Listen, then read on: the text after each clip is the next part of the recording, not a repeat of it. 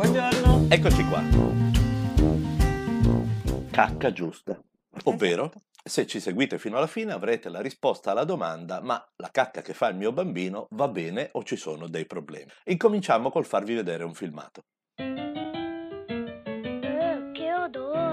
Questo filmato è preso da una pubblicità di vent'anni fa, il bambino è stupendo, noi abbiamo mascherato ovviamente i riferimenti per questioni di correttezza, ma ci dice due cose importanti. Una ve la lasciamo per dopo, l'altra eh, ci serve per introdurre l'argomento di oggi, cioè la cacca puzza, la cacca ha delle caratteristiche, insomma, eh, vediamo quali sono.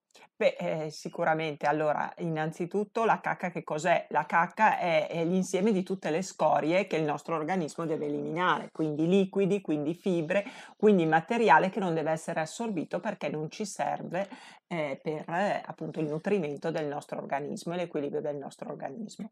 Insieme a questo anche una buona quantità di batteri perché il nostro intestino è popolato di microbi buoni, si chiama microbiota, abbiamo dedicato una puntata a questo e ne parleremo molto ancora, insomma noi abbiamo degli ospiti eh, molto utili alla nostra salute che ci portiamo appresso e anche, eh, anche questi vengono eliminati con le feci. E allora, eh, diciamo, quan- quante volte devono essere eliminate queste feci durante la settimana, ad esempio? Certo. Più volte al giorno, tutti i giorni, ogni due o tre? Un buon criterio che utilizziamo dopo l'età del neonato, perché sapete che il neonato si scarica ogni volta che mangia, ecco, ma dopo, quando il bambino diventa lattante, quindi anche questo vale per un bambino grande o un adulto, è normale scaricarsi da una volta ogni tre giorni a tre volte al giorno. Quindi chi la fa molto spesso va anche più volte al giorno, chi la fa di rado può andare anche un giorno sì e due no. Oltre è un problema. Come è un problema se noi ci scarichiamo anche regolarmente tutti i giorni, ma abbiamo dolore durante la defecazione, sanguinamento durante la defecazione, comunque diventa un problema. Certo, perché oltre alla frequenza delle scariche, la cosa in assoluto forse più importante per eh, come viene vissuto il problema è la consistenza della cacca, cioè è molle, è dura, quanto è molle, quanto è dura.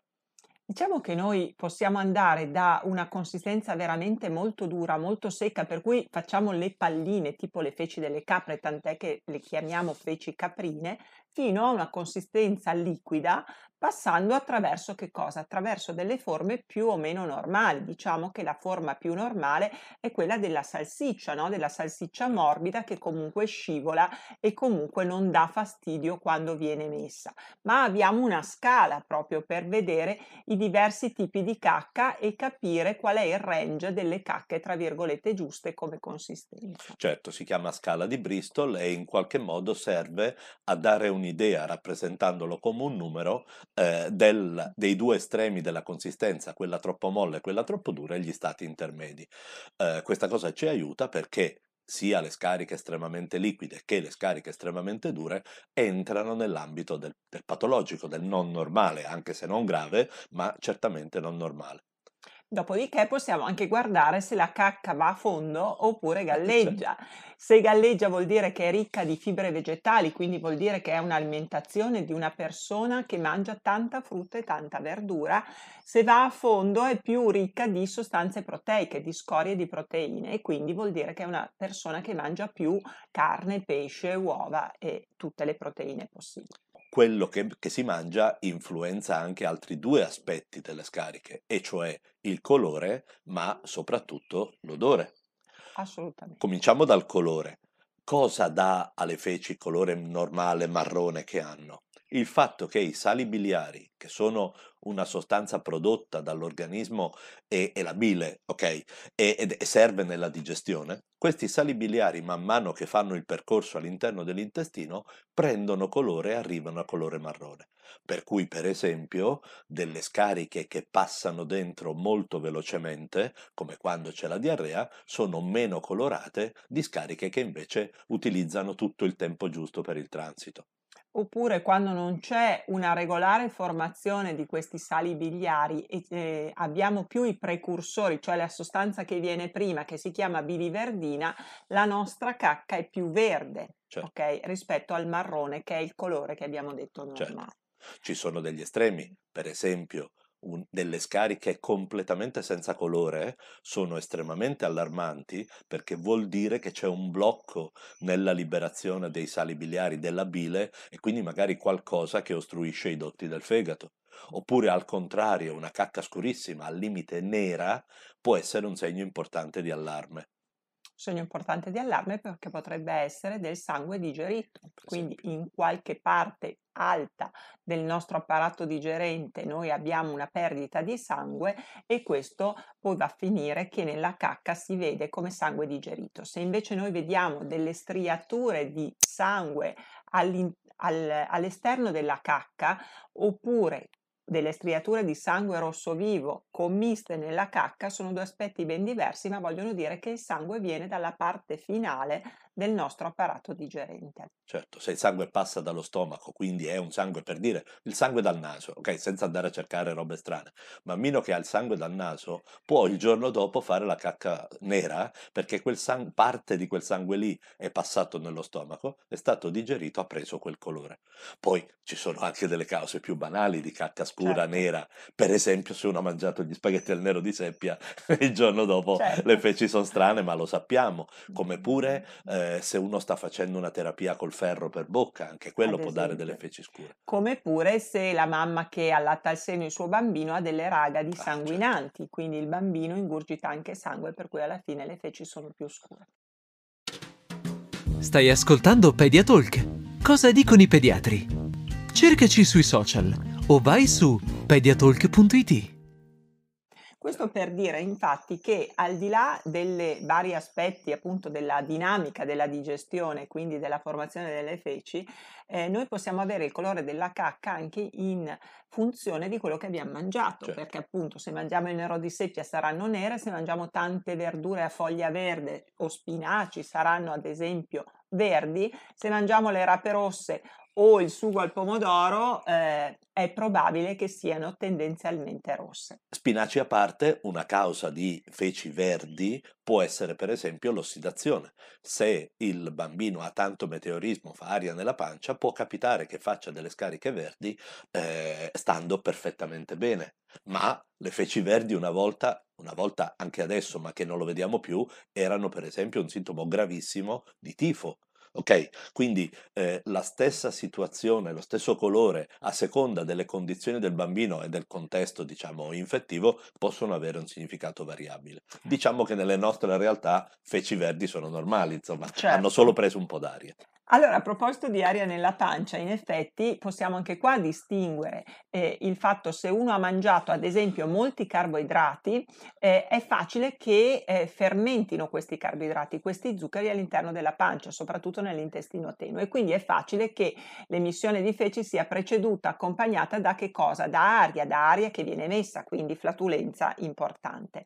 Se invece uno ha mangiato tante proteine, ad esempio, è più facile che queste scorie di proteine puzzino, ok? E quindi abbiamo più un problema putrefattivo e quindi la nostra cacca puzza di più. Certo, quindi i bambini quando fanno aria a volte fanno puzzette, a volte solo Sì. rumore. Possiamo da questo dato immaginare forse che cosa hanno mangiato e cosa le condizioni. Esatto. Ma poi c'è un'altra condizione del meteorismo estremamente frequente, ma l'affrontiamo in un altro video, e cioè quando c'è la stitichezza. Allora in corso di stipsi le feci che restano lì possono eh, fermentare, fare, fare aria prendere cattivo odore, ma su questo torniamo sicuramente. Quindi, in fondo, cosa dovete guardare della cacca del vostro bambino? La consistenza, cioè se è dura o è molle, il colore, quante volte si scarica all'interno di una settimana, se ha dolore o non ha dolore quando fa, quando fa la cacca e infine, vabbè, possiamo anche aggiungerci se puzza o non puzza, ma questo diciamo che... Anche la presenza di, di- di cose che non ci dovrebbero essere, per esempio il sangue, Ah, sì, e chiaramente certo. la presenza a volte di cibi mal digeriti. Capita nei bambini, soprattutto nel secondo anno di vita, che ci siano i pezzettini delle verdure. Eh Eh, sì. questa è una condizione che di per sé non è male. Diciamo che per un adulto sarebbe una cosa strana, una maldigestione. Nel bambino piccolo, viceversa, può essere segno di quello che si chiama colon irritabile, che non è una patologia, semplicemente semplicemente è un'accelerazione del transito. Allora se le feci passano dentro più rapidamente all'interno dell'intestino, vengono lavorate di meno e quindi può capitare di avere i pezzetti. Se il bambino cresce bene non è un problema. Se, insomma, sentite comunque il pediatra su questa cosa, direi che questa è una delle cose da sentire. Adesso ci ricolleghiamo un po' al filmato, quindi il bambino che dice eh, che odore, ma insomma certo la cacca qualche volta puzza. Il bambino di quel filmato, vi facciamo un piccolo quiz, ha qualche cosa che non va. Eh? Provate a pensarci. 3, 2, 1 non appoggia coi piedi, ok? Non appoggia. Nessuno può fare la cacca bene in quel modo lì. Ma provate voi a fare la cacca appollaiati su un water più grosso di voi. Non è possibile. E qui veniamo a come si fa bene la cacca, che è un capitolo importantissimo di questo discorso. Ok, come si fa la cacca? Certo. Innanzitutto non si fa la cacca quando scappa. Perfetto. Un errore in cui cappano molti bambini e paradossalmente anche moltissimi genitori che quando facciamo questo discorso di studio spalancano gli occhi e dicono ah ma io ho sempre fatto così. Allora no, non si aspetta che scappi, perché la cacca scappa quando non ti puoi permettere di farla, sei a scuola, sei sul lavoro, stai facendo sport, sei in giro per strada. Questo genera la necessità di trattenerla, ma trattenerla non fa bene. Allora è molto meglio se noi diamo al nostro intestino una regolarità, un orario. Eh, questa regolarità e questo orario c'è chi li ha spontaneamente e c'è chi invece deve essere educato ad averli, ma si può prendere l'abitudine di scaricarsi a una certa ora. Normalmente è meglio scegliere un orario che sia dopo il pasto perché è più facile, eh, proprio per questo riflesso che i neonati hanno molto spiccato, che è il riflesso gastrocolico, che eh, è più facile l'idea di andare in bagno dopo che si è mangiato però eh, chiaramente nella logistica delle famiglie tutti scelgono l'orario a loro più indicato perché bisogna dedicare con calma, serenità e tranquillità quel quarto d'ora, 20 minuti a questa operazione, proprio come lavarsi i denti, come mettere il pigiamino, certo. è uno dei rituali quotidiani. Quindi diciamo finiamo così. col consigliare la sera dopo cena, perché alla fine certo. meglio piuttosto che la concitazione del bagno del mattino della scuola dei fratelli più grandi, è meglio la sera dopo cena. Allora cosa si fa? Il bambino va accompagnato in bagno, deve essere una cosa non forzata, ma normale come lavare i denti, ok? E si deve sedere e provare a farla. Certo che provare a farla non vuol dire che la faccia, ma non stiamo neanche dicendo che con tre volte si prende un'abitudine. Se questa cosa viene proposta con regolarità tutte le sere, nell'arco di un mese, due mesi, quello che serve, il bambino e il suo intestino prendono l'abitudine a farla la sera e non gli scapperà più l'indomani mattina quando è a scuola o quando non Esatto. può.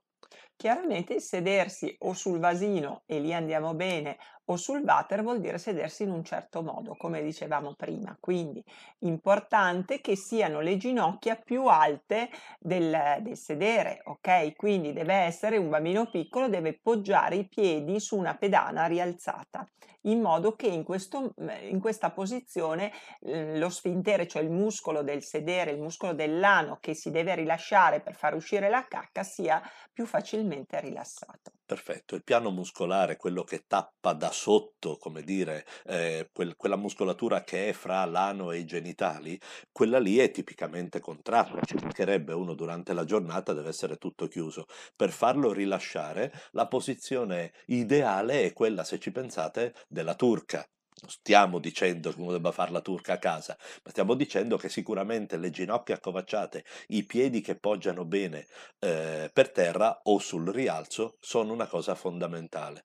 Per esempio, eh, i servizi per i disabili che sono estremamente alti, mm. quelli per gli anziani, e insomma è una cosa a doppio taglio perché sono comodi per sedersi e rialzarsi, ma sono assolutamente scomodi poi per l'atto dello scaricarsi. Quindi in qualche modo poter rannicchiare le gambe, poter piantare bene i piedi per terra o sul rialzo è una condizione fondamentale.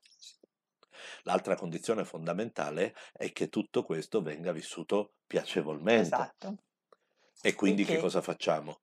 Beh, innanzitutto non colpevolizziamo il bambino se non riesce a farla e invece eh, premiamo tra virgolette il bambino, nel senso dicendo bravo, che bella cacca, eccetera, se è riuscito a farlo. Ci sono tanti modi per colpevolizzare, anche a volte inconsapevoli. Certo che nessuno direbbe a un bambino sei un incapace che non hai fatto la cacca, ma per esempio delle dei discorsi tipo guarda il tuo fratellino ci riesce benissimo, guarda tutti i tuoi compagni la fanno, in qualche modo sta segnando un'incapacità che è davvero crudele. Non usate mai queste espressioni con i bambini, sempre in maniera positiva positiva. Sei bravissimo, sei stupendo, non l'hai fatta, non ti preoccupare, la farai domani. L'hai fatta, fantastico, la facciamo vedere al papà, bellissima. E il bambino va rinforzato. Voi siete gli allenatori di una squadra sportiva eh, la più importante della vostra vita, quindi voi dovete portare a casa il risultato senza colpevolizzare il bambino. Ok? Questo vale per tantissime cose dell'educazione, c'è scappato qua, ma lo ripeteremo. Ecco.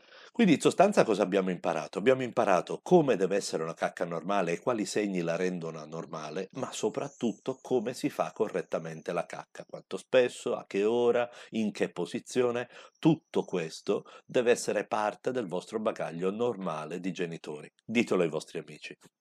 Se vi piace quindi cliccate like, iscrivetevi se non vi siete ancora iscritti al canale, cliccate sulla campanella in modo che verrete avvisati se ci saranno degli altri video. Perfetto.